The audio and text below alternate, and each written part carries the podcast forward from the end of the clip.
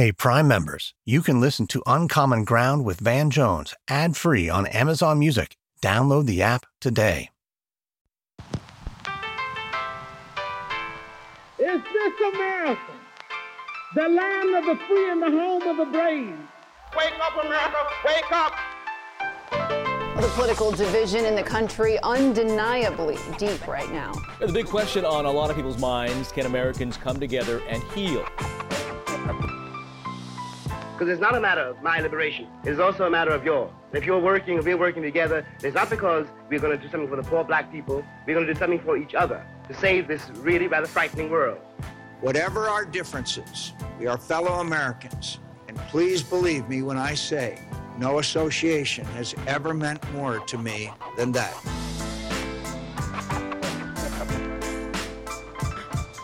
I'm Van Jones, and this is Uncommon Ground.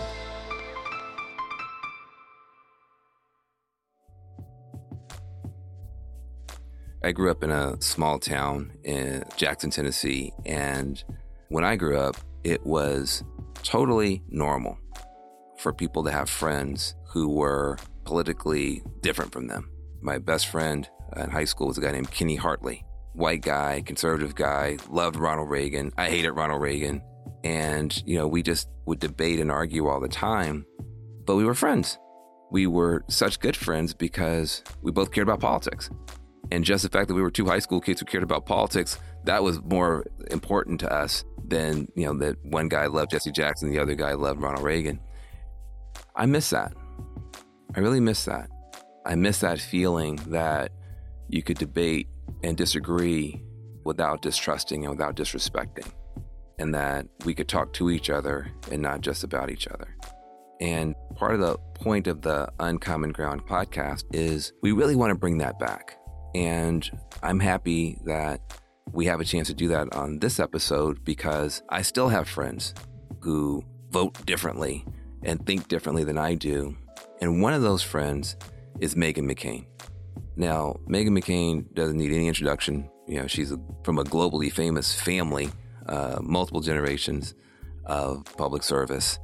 But, you know, she's somebody who I have found once we get away from the TV cameras, once we get away from the spotlight, once we get away from all the public controversy, is just one of the most solid, loyal friends you're ever going to have.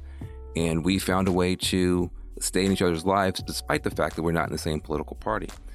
And, you know, you probably uh, have some people in your life like that as well. Uh, I hope you do. You know, so many of us, you know, we've just lost so many friends and family members to politics. You got people you went to high school with, you just have to block them on your Facebook page because the stuff they're posting just gets you so upset you can't handle it. But I still hope that you have a few people in your life who you've been able to to stay close to. And I want you to have uh, some insight into how Meghan and I do our friendship. She's an author, she's a columnist. She was on The View from 2017 to 2021, one of the biggest you know, shows on television. She was sometimes the lone conservative voice during that whole period. So, you know, she was really a part of shaping the national conversation during a time when the national conversation was highly consequential, the Trump years. You know, through that time, she became a mom, all this stuff, and took a lot of heat from the left and the right. And I took a lot of heat from the left and the right as well during that time. So we wound up becoming good friends. And I want to bring you into that relationship a little bit, pull the curtains back a little bit, and bring you into how Meghan McCain and I do our friendship. Hopefully, to inspire you and encourage you to, to do friendship yourself across whatever lines exist in your world. Holistically, I think we just need to start doing more social things together. And I think there right. needs to be more like congressional retreats and caucuses and things that are, you know, you can't, it's hard to hate someone when you know them. I've found. There's a couple things that come up in this conversation, though, that I think are really fascinating. One of them is Meghan talks about not only how she makes friends across party lines, but also why she does it. I think her mindset on that is very interesting. She also talks about how dismayed and heartbroken she was to discover that one of her hardcore fans, somebody who was really excited about Meghan McCain, became so radicalized and so disaffected over the course of the Trump years that this person actually was a part of the insurrection in the Capitol and lost her life during the insurrection. And Meghan McCain reflects on that. And then lastly, she also talks about how she thinks Republicans can revive and revitalize the best parts of their party.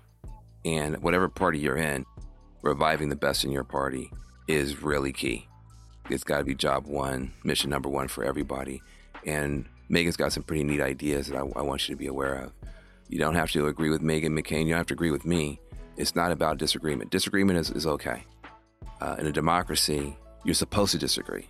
That's the whole point of a democracy. Dictatorship, you cannot disagree. Dictatorship, you have to agree. Democracy, you get to disagree. That's called freedom. The problem is when you disagree on everything. If you disagree on everything, you're not going to have a country. You have to be as passionate about finding the points of agreement as the points of disagreement, and that's how you make progress going forward. And I hope you can hear a little bit of hope for progress in my conversation with Meghan McCain when we get back. Say hello to a new era of mental health care. Cerebral is here to help you achieve your mental wellness goals with professional therapy and medication management support 100% online. You'll experience the all new Cerebral Way, an innovative approach to mental wellness designed around you. You'll get a personalized treatment plan from a therapist, prescriber, or both in a safe and judgment free space. Your Cerebral therapist or prescriber will outline a customized plan with clear milestones along the way so you can get to feeling your best. With Cerebral, you're not alone in your mental health journey. We're here to empower you to live a fulfilling life. So take that first step towards a brighter future and sign up today at cerebral.com slash podcast and use code WONDERY to get 15% off your first month. Offer only valid on monthly plans. Other exclusions may apply. Offer ends July 31st, 2024. See site for details. This episode is brought to you in part by Audible, your go to destination for thrilling audio entertainment. Whether you're looking for a hair raising experience to enjoy while you're on the move or eager to dive into sinister and shocking tales, Audible has an exclusive collection of thrillers from best selling authors that will keep you on the edge of your seat, like The Guest List by Lucy Foley. Experience stories like never before where every chilling detail is brought to life by captivating sound design. Plus, as an Audible member, choose one title a month to make yours forever. And now, new members can try Audible free for 30 days. Just visit audible.com slash WonderyPod or text WonderyPod to 500 500. That's audible.com slash WonderyPod or text WonderyPod to 500 500.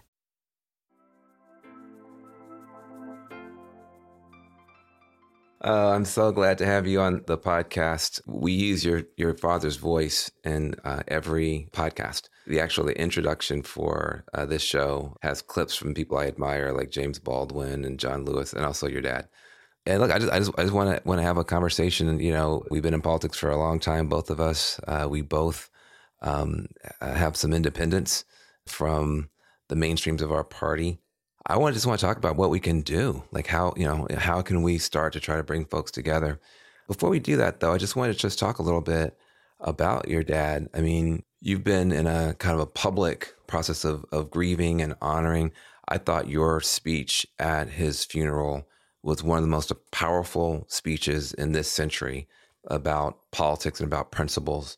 Um, is it getting any better? Is it getting any easier? Have you been able to integrate it? I mean, how where are you in your process with that? Well, first of all, thank you for saying that about my eulogy. Um, he helped me sort of mold it before he died, which is interesting and something is very uh. unique. Yeah, and um, he has the last thing he said to me um, when I said, "What? How am I supposed to do this?" He said, "Give them hell." Which I always I think is like a funny thing to say to your daughter before she's gonna give your eulogy. Um, but I'm it's the most it's the thing I'm most proud of ever doing. There's nothing I'll ever do that compares. My grief process is um, you know, grief is tricky. It's such a tricky animal. And I know you've experienced grief with the loss of your mother as well. And mm-hmm. I, in the beginning, I was just an absolute feral animal. I was not attached to my emotions. I was so angry. I was so upset. Small things would set me off crying, small things would set me off, like laughing, small things would make me angry. And my emotions were much more exaggerated. And I think it's because I was just dealing with so much and dealing with it publicly and then working on television and you know that already you have heightened um, sort of like just senses in general if you do live television um, mm-hmm. i thought i was doing really good and i am i've made a lot of progress and i'm always open about the fact that i've had really intense grief counseling i went on medication i did everything you should do at least in my impression i meditate um, you know took time off i took bereavement leave um, before i went back to work and I, I'm the waves are much um calmer now in the sense that like I don't wake up every day crying and missing him. But his the mm-hmm. anniversary of his death this year, I was at the beach in North Carolina and I was just like a basket case all day. I was mm. so upset. I thought I'd be fine. And right. then I almost felt like in that moment, because I hadn't chosen to do anything to honor him, it was almost like the universe or karma being like, you think you're going to get away with ignoring this day? You're not. It's a process. And, you know, you've had to grieve in public for for him, uh, and then also, you know, I think for a certain vision of the conservative movement that he represented, and that seems to be in real steep decline now. And you had to do that in public. You were on TV practically every single day on The View. You know, what did you learn on The View as you're looking back on it now? It's a, it's a, it's a finished chapter. And what did you learn about liberals and progressives? Because you were the only conservative on that show. I was on the View for four years, and it was the most, I hope, the most tumultuous four years of my life politically mm. in the country and then personally. Just there's so much that got into those four years. Obviously, my dad died of brain cancer. I got married and had a baby. The insurrection happened. Like it's just so much in a period of mm-hmm. time to even process. The View brought out the best in me and the worst in me, and I find mm. that it brings out the best of everyone and the worst of everyone. Like it's a it's a mm. very intense show for that reason. Um, mm-hmm. I couldn't do it anymore. I I was mentally, emotionally, and spiritually tapped out. Um, I talk about in my memoir. A lot of it had to do when I came back from maternity leave, and there were like three big markers where I was like, I can't do this anymore. And mm. you know, you came on the View to do. Uh, to promote a documentary we had worked on together about bringing the country together. And it basically mm. turned into, you know, you're my friend. We worked on a project together and it turned into something that I was very humiliated that I felt like I had mm-hmm. brought my friend on, which I thought was a, a safe and respectful space. And it was horrible. It's one of the worst things I ever experienced on air. And I've experienced a lot of things on air that aren't amazing. And I felt like it was also adding to what's wrong with media and America. So there's like three big things that happened on The View. Donald Trump Jr. coming on um, and just screaming at us. And then me being like so emotionally raw and like not being able to handle being in front of Donald Trump Jr the interview with you and then an experience I had when I came back after maternity leave with Joy. And I just thought that there's got to be more to life. There's got to be different avenues to bring people together. And I need to also like live in the spirit of my dad, and I'm not doing it here. You know, I, uh, uh, it was a big moment for me as well. You know, it was ironic that here we are, two well known, uh, you're well-known conservative, well-known progressive. I thought, geez, you know, if you and I get together and you know add some love and light to a documentary that's talking about people trying, you know, who are that different, trying to find some common ground, that would be a, a good way to spend an afternoon. And um, you know, it it um it didn't turn out that way in terms of you know some of your co-hosts deciding to use that as a moment to take me to task for my transgressions of working with conservatives uh, on criminal justice issues, which I worked on for 30 years. And then to watch the social media response where only the takedown was even shown. People never heard my response, they never heard my answer. Now, before we get back to my conversation with Meghan, I want you to hear this exchange that we're talking about from The View. So that way you're going to know what we're actually talking about. I'm going to play the full exchange so you can hear what Meghan's co host said to me and what I said back to her. That way you've got the whole context. Now, now, Van, you do spend a lot of time, uh, you know, threading the middle and trying to, to unite people. But uh, there are those who really accuse you of being a political opportunist, a chameleon, so to speak, who provided a racial cover for former disgraced, twice impeached President Trump. You said this, and I quote, Donald Trump, and I get beat up by liberals every time I say this, but I'm going to keep saying it. He has done good stuff for the black community, opportunity zone stuff, black college stuff. There's a side to Donald Trump that I think he does not get enough credit for. Yet, just recently, you cried uh, on CNN when Joe Biden was elected the 46th president, um, and you said, it's easier to be a parent now. Character matters now. Truth matters. You even mentioned George Floyd and said a lot of people felt they couldn't breathe. people in the black community don't trust you anymore. What, what is your response? Uh, well, I, I, don't, I don't think that, that that's true. If you, the entire quote I said was that, that Trump has done a lot of good stuff he doesn't get credit for. And then I went on to say the reason I didn't get credit for it is because he's done all this horrific stuff, said all this horrific stuff, and it completely erases what he's done. But what happens is social media will take the clip, but they won't show the full context. And so what, what I will say is this my entire life has been about bringing people together to solve tough problems for people at the very bottom who don't have anything. I've spent 25 years fighting against the prison system.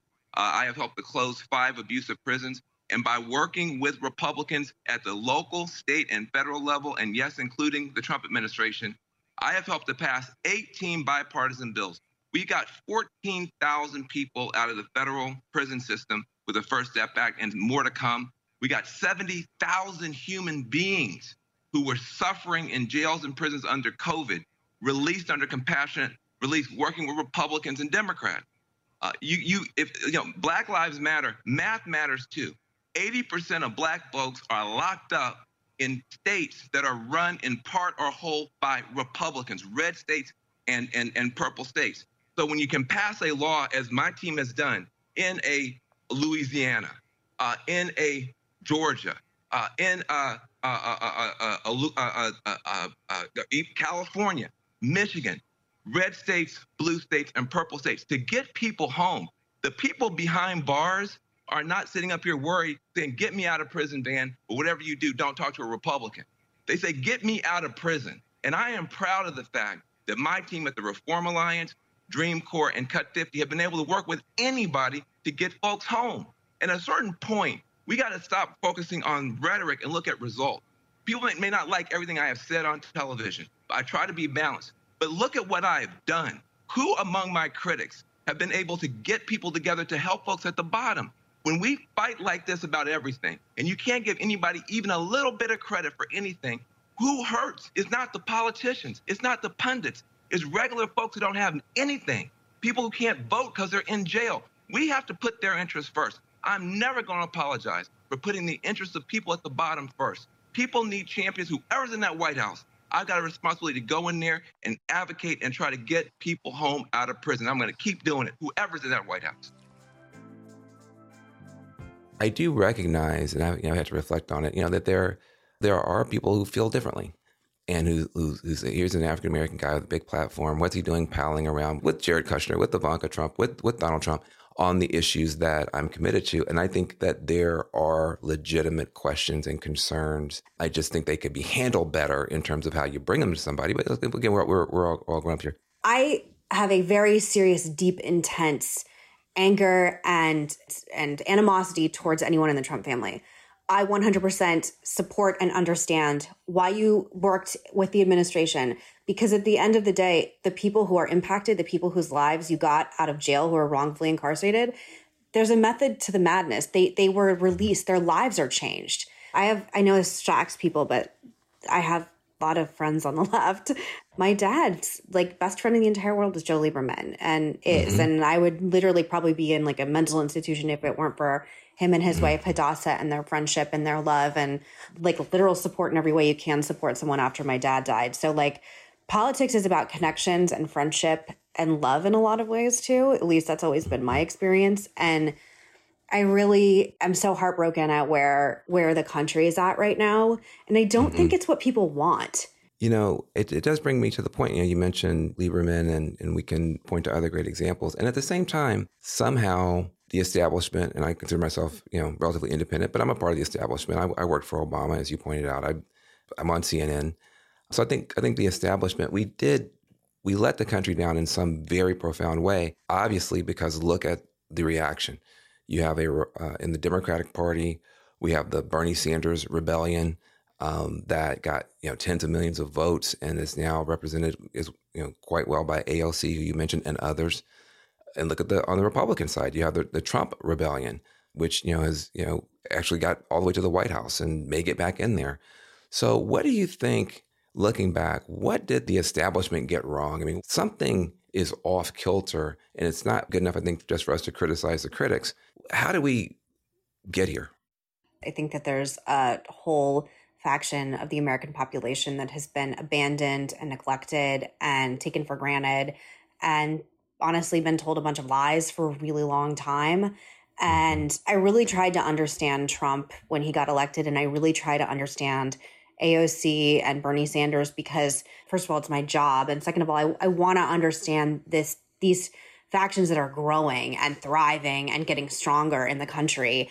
And I think that you know, you look at the Tea Party movement and people that were just so angry with the spending in Washington, D.C., that they, you know, got together and had this whole wave of people who were elected into Congress. And I think when you go to Appalachia, which I have also been to as well, or you go to like areas of Arizona, which, you know, have in a lot of ways, you know, been overcome by poverty and drugs as well, and meth and things like that, and opioids you know, people don't have a lot. They don't believe in the American dream anymore. They don't believe that mm. their children are going to have a better future than the generation before.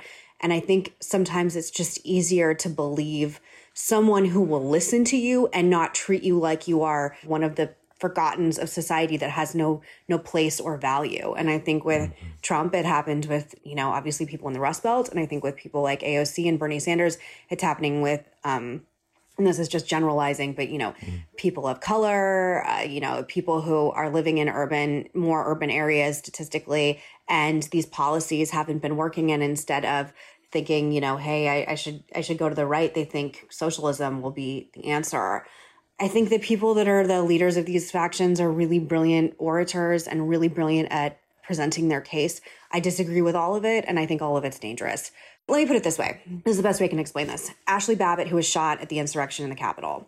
So mm-hmm. when she was shot, people sent me, she had tweeted me a bunch of times and actually like written about me, I believe on her blog, but that may be inaccurate. But she had, she was like a Meghan McCain fan, which mm. I am a, I am a, you know, center right, like I'm conservative, but I'm, you know, for paid family leave and prison reform. And, you know, I, I have very nuanced beliefs that, and Trump people hate me. Mm-hmm. How do you go from being a Meghan McCain fan two years ago to thinking there's no other option in your life but to storm the Capitol, that there's mm-hmm. nothing else that can save you in America? How does that happen? How are you radicalized in such a short period of time? And I think that that, her case in particular, she had like a pool cleaning business that went under in California. What happens to a person like this that they're radicalized? And that's what I'm right. most curious about and mm-hmm. most fearful of.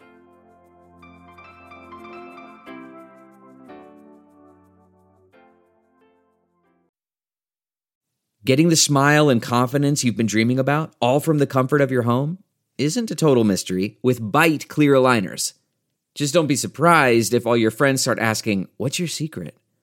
Begin by ordering your at home impression kit today for only $14.95. Byte clear aligners are doctor directed and delivered to your door. Treatment costs thousands less than braces, plus, they offer flexible financing, accept eligible insurance, and you can pay with your HSA FSA. Get 80% off your impression kit when you use code WONDERY at Byte.com. That's B-Y-T-E dot com. Start your confidence journey today with Byte. If I asked you how many subscriptions you have, would you be able to list all of them and how much you're paying? If you would have asked me this question before I started using Rocket Money, I would have said yes. But let me tell you, I would have been so wrong. I can't believe how many I had and all the money I was wasting. Rocket Money is a personal finance app that finds and cancels your unwanted subscriptions, monitors your spending, and helps lower your bills. Rocket Money has over 5 million users and has helped save its members an average of $720 a year with over 500 million in canceled subscriptions. Stop wasting money on things you don't use. Cancel your unwanted subscriptions by going to rocketmoney.com slash Wondery. That's rocketmoney.com slash Wondery. rocketmoney.com slash Wondery.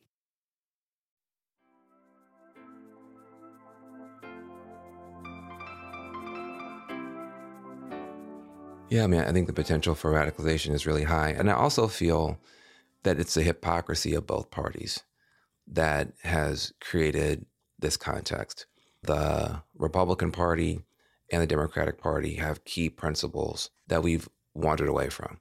Um, as a Democrat, we're supposed to be the party of the working person, the the struggler and the striver who's you know trying to rise up in the system.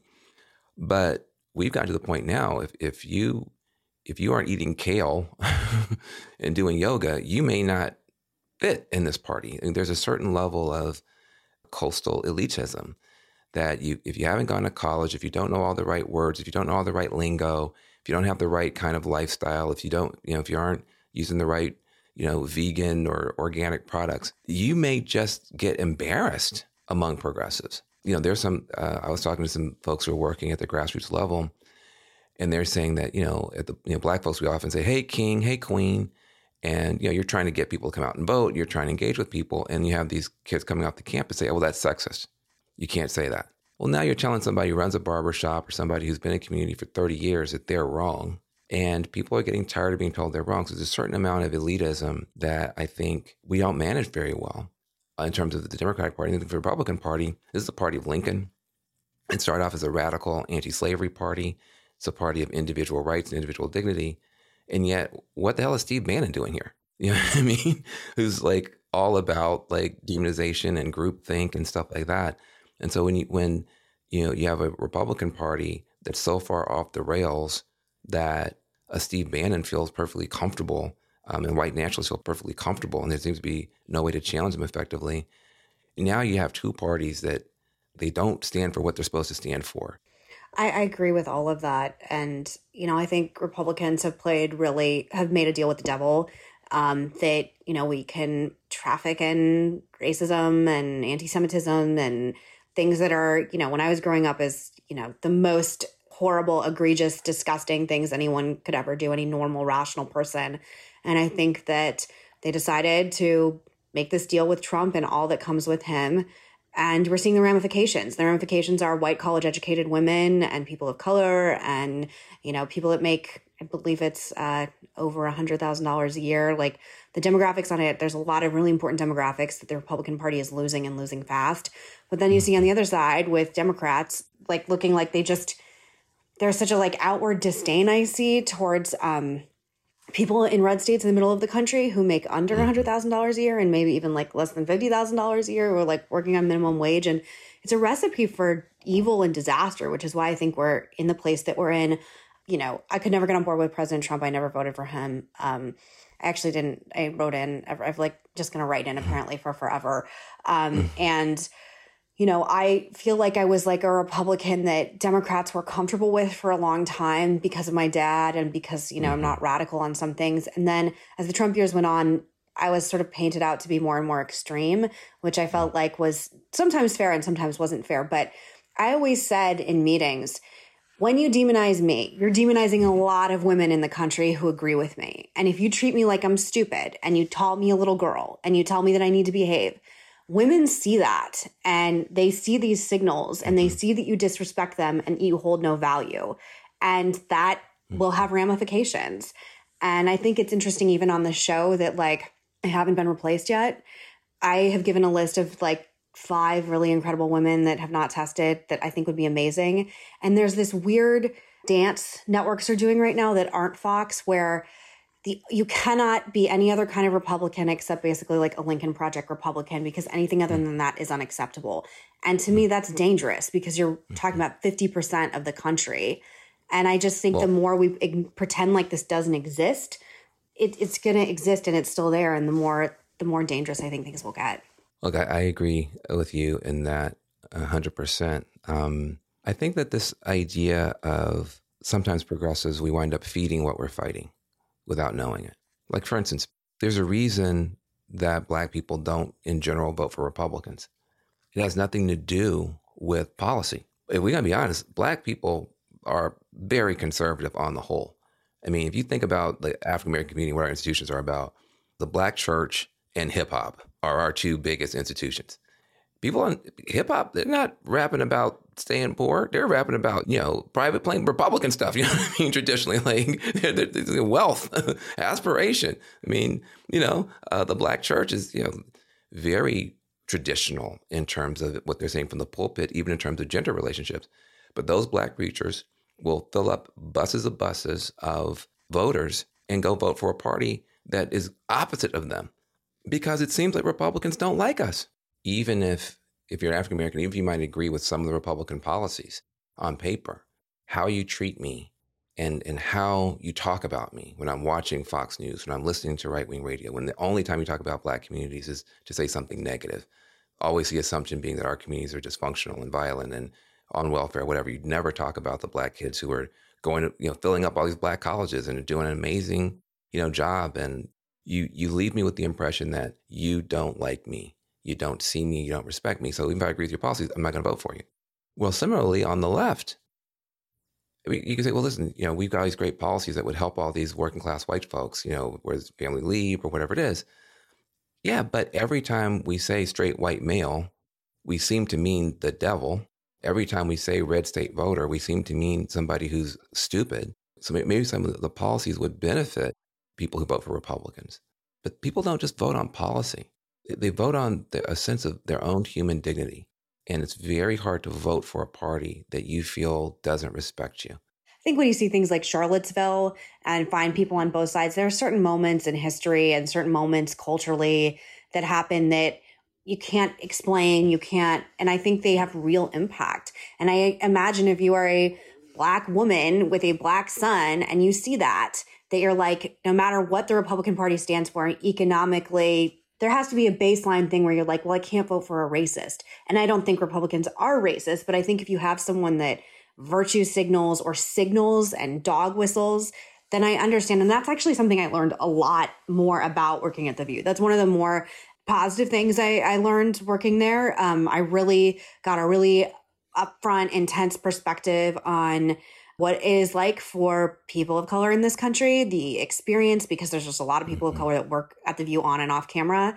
And I would see the pain and visceral emotional reactions to i remember specifically when um, president trump said about haiti that they were like shithole countries and there's a makeup artist that works on the view who is who is haitian mm. and she was just very emotional and very upset and she ended up wearing a t-shirt that said haiti on it the next day or the, the day after and these things have ramifications.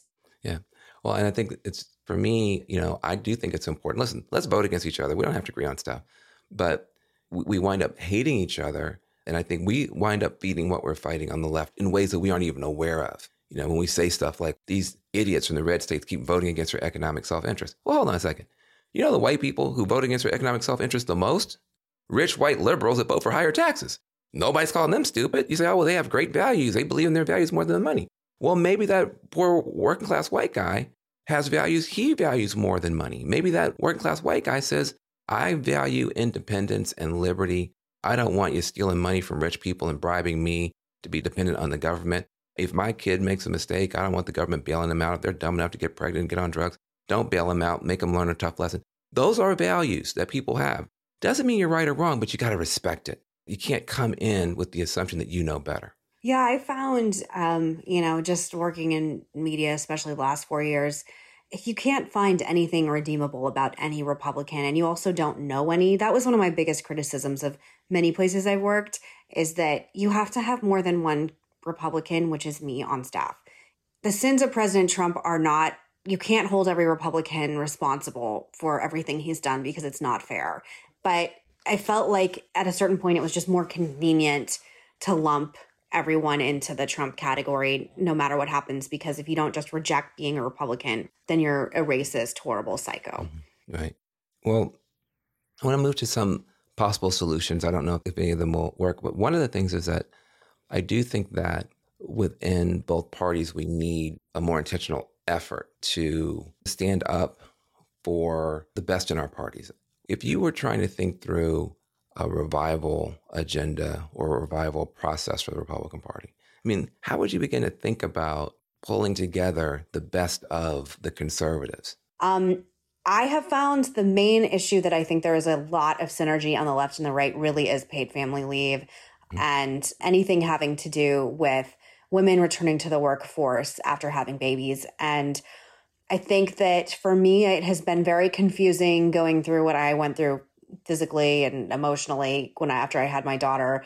Um, seeing just how shitty America is in the scheme of the globe. Saudi Arabia has a better paid family leave plan than the United States of America is. I started thinking mm. about women working minimum wage jobs, women who aren't getting, you know, get two weeks or four weeks, something that's just like, you know, cruel and inhumane. And I have found in a lot of spaces right now, conservatives really sort of changing their minds a lot about it because I think, again, mm-hmm.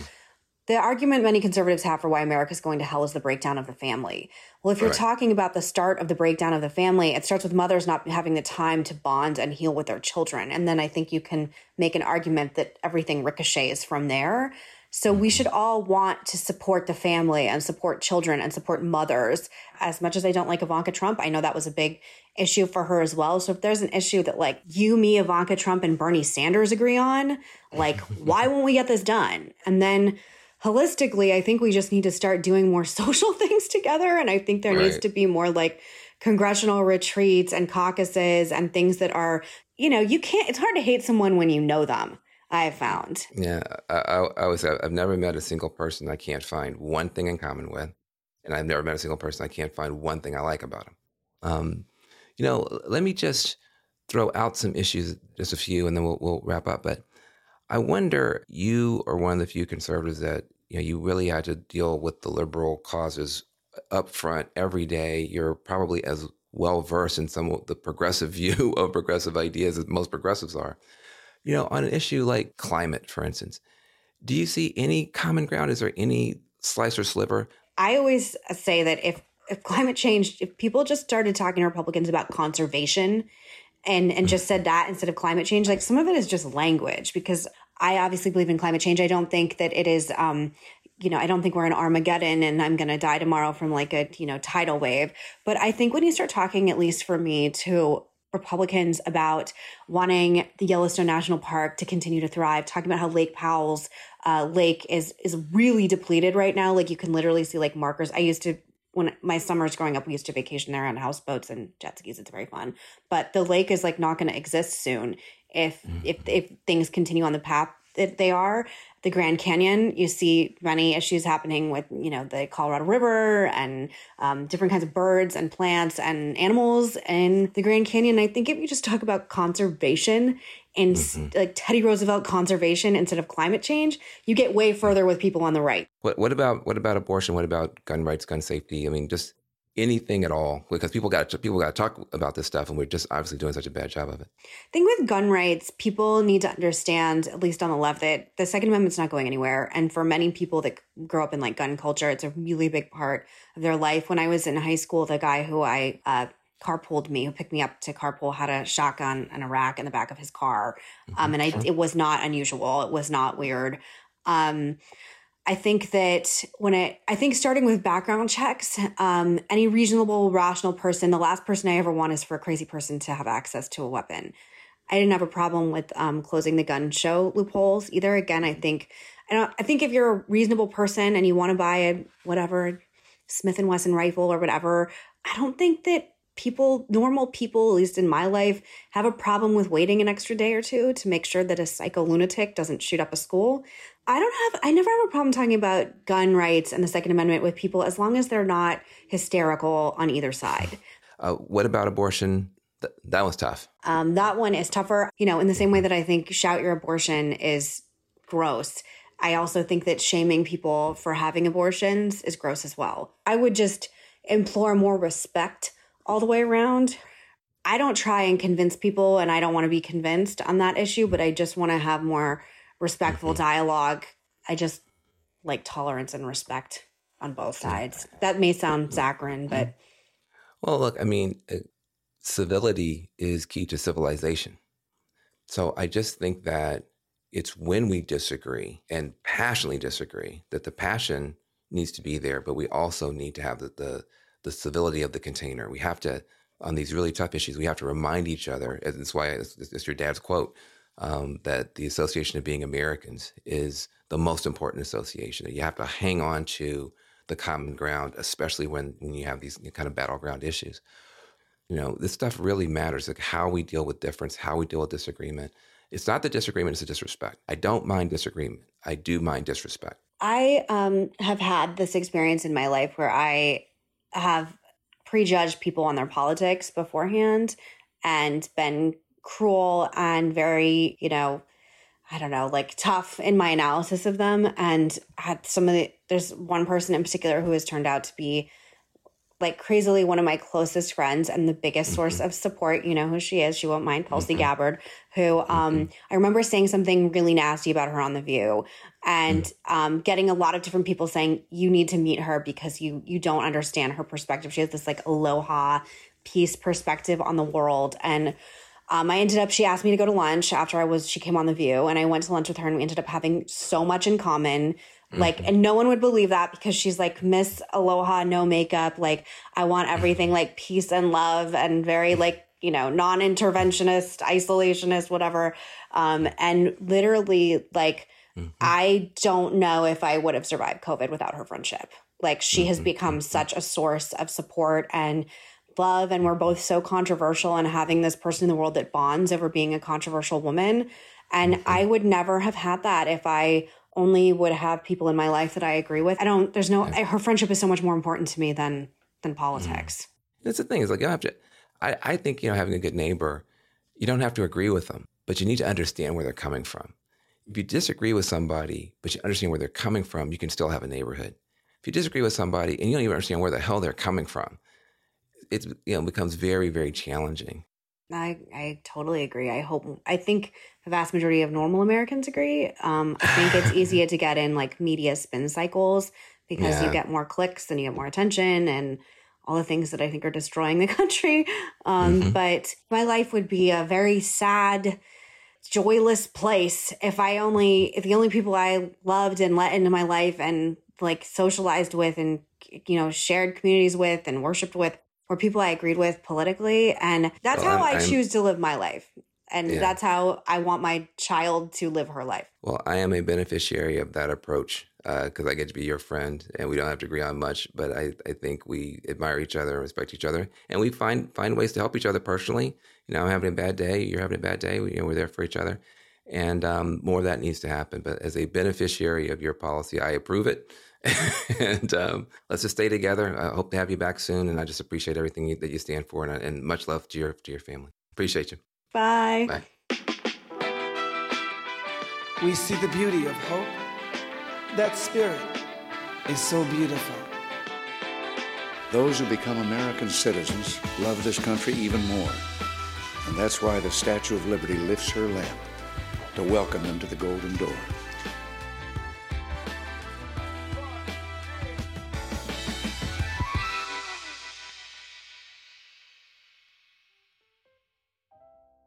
Man, I like talking to Meghan McCain. Um, I just think that she's one of these rare people in American life and American politics that, you know, she's just so relatable. She can talk about her family or kids or, you know, everything that's going on. She also has a, I think, very penetrating view of where we are. I think a couple of things. One, no matter who you are, it is very easy now to underestimate how big the community is of people who don't agree with you, who don't see it the same way. If you're a Republican and you are consuming a lot of conservative media, a lot of conservative podcasts, first of all, thank you for adding this one to your overall diet. Hopefully, it'll give you something you aren't getting elsewhere. But you might just think that all the progressives are, are crazy, but you also might think there's very few of us. And same, I think, for those of us who might be progressive. It's a very, very large country. And there are a huge number of people who are living completely different lives in terms of what they do every day, what they read, watch, and listen to, how they were raised, how they pray, and how they vote. And those people are incredibly valuable to the country. They are incredibly wise about some things. They see some stuff that we don't see every day. And they're as scared of you as you are of them. That's the thing I don't think people understand is that whatever side of this fight you're on, the people you're fighting are as afraid of you as you are of them. Uh, if you are a progressive, you will look at what the Republicans are doing and say, look, they've got all this power, disproportionate power, perhaps. They've got so much representation in the Senate. Um, we barely can beat them as Democrats in the presidential election because of the Electoral College. They have a massive advantage now the Supreme Court. They have a bunch of governorships you start to look at this incredible power block in politics of the Republicans. And you think, what, are they going to do? I'm scared of these, these people. And you see them moving on voting rights in a way that's alarming and other stuff, and you're just terrified. And if you're a progressive, you may not believe that that super powerful group is also terrified of you. Because if you're on the conservative side, you say, sure, we might have some political power, but look at Hollywood and how almost every film now, how almost every thing on television has a progressive point of view. We don't have a voice in that. Look at the campuses, look at the academy, even Silicon Valley you know, that deplatformed a sitting Republican president, Donald Trump, in an unprecedented way. And he still can't get back on Twitter. You know, look at the changing demographics of the country. And so they feel that we progressives have a lot of power. And, you know, between Black Lives Matter, these other groups, that they're the ones that are being pushed. They're the ones that are being challenged. They're the ones that are being disrespected. They're the ones that are being misunderstood. And I think the important thing to remember is you have a double standoff now where both sides feel abused, both sides can point to the other side's power, both sides can fear the other side's power, and neither side has to listen. And that's what we're trying to correct with this podcast. And that's why my friendships that I have with people who are conservatives, whether you're talking about a Meghan McCain or an Ivanka Trump, who, by the way, they don't even get along with each other, which I didn't fully take on board. I get along with both of them and, and a bunch of other people. I do that because I don't want to become what I'm fighting. I don't want to become the intolerant perspective that I'm fighting. I don't want to become the arrogant, dismissive, callous force that I'm fighting. And the only way I cannot become what I'm fighting is to reach out even when it's hard. The only way I cannot become what I'm fighting and not feed what I'm fighting is to reach out even when it's hard, especially when it's hard. Meghan McCain has a similar approach. And I think probably many of you uh, see the appeal of that and maybe even practicing that in your own lives, or you used to. I think it's time for us to try to get back to that. We don't have to agree on everything, but I do believe that we're all better off when you can still make the phone call. That's my thing can you still make the phone call? Maybe you're you got some strained relationships in your family. Maybe you've got some strained relationships at work, but can you at least make the call when it matters? That's what we're starting to lose. We're starting to get to a place where even in emergencies, like, I don't know, a pandemic, we may not even have enough left in the tank, enough goodwill, enough understanding to make the phone call. Let's start working on restoring that in this country. And I'm very, very glad that with Meghan McCain, I can always make the call. This is Van Jones. Thank you for spending time with us on Uncommon Ground. See you next time.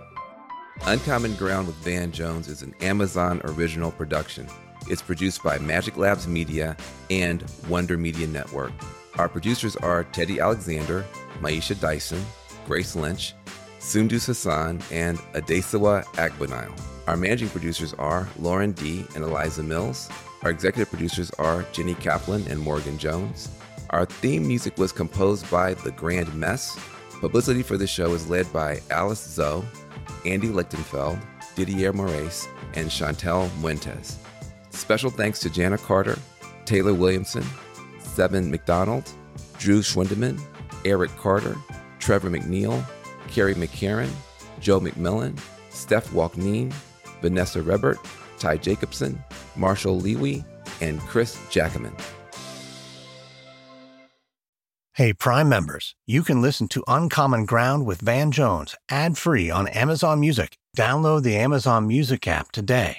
Or you can listen ad free with Wondery Plus and Apple Podcasts. Before you go, tell us about yourself by completing a short survey at wondery.com/survey. Hey, it's Guy Raz here, the host of How I Built This, a podcast that gives you a front row seat to how some of the biggest products were built and the innovators, entrepreneurs, and idealists behind them. Every week, I speak to someone new. Stories like Justin Woolverton's, a lawyer who just wanted a healthy alternative to ice cream, so he created Halo Top in his Cuisinart. Or Todd Graves, who grew his fried chicken restaurant Raising Cane's into one of the most successful fast food chains in the U.S. All of these great conversations can help you learn how to think big take risks, and navigate crises in life and work from people who've done all of that and more. Follow How I Built This on the Wondery app or wherever you get your podcasts. You can listen to How I Built This early and ad free right now on Wondery Plus.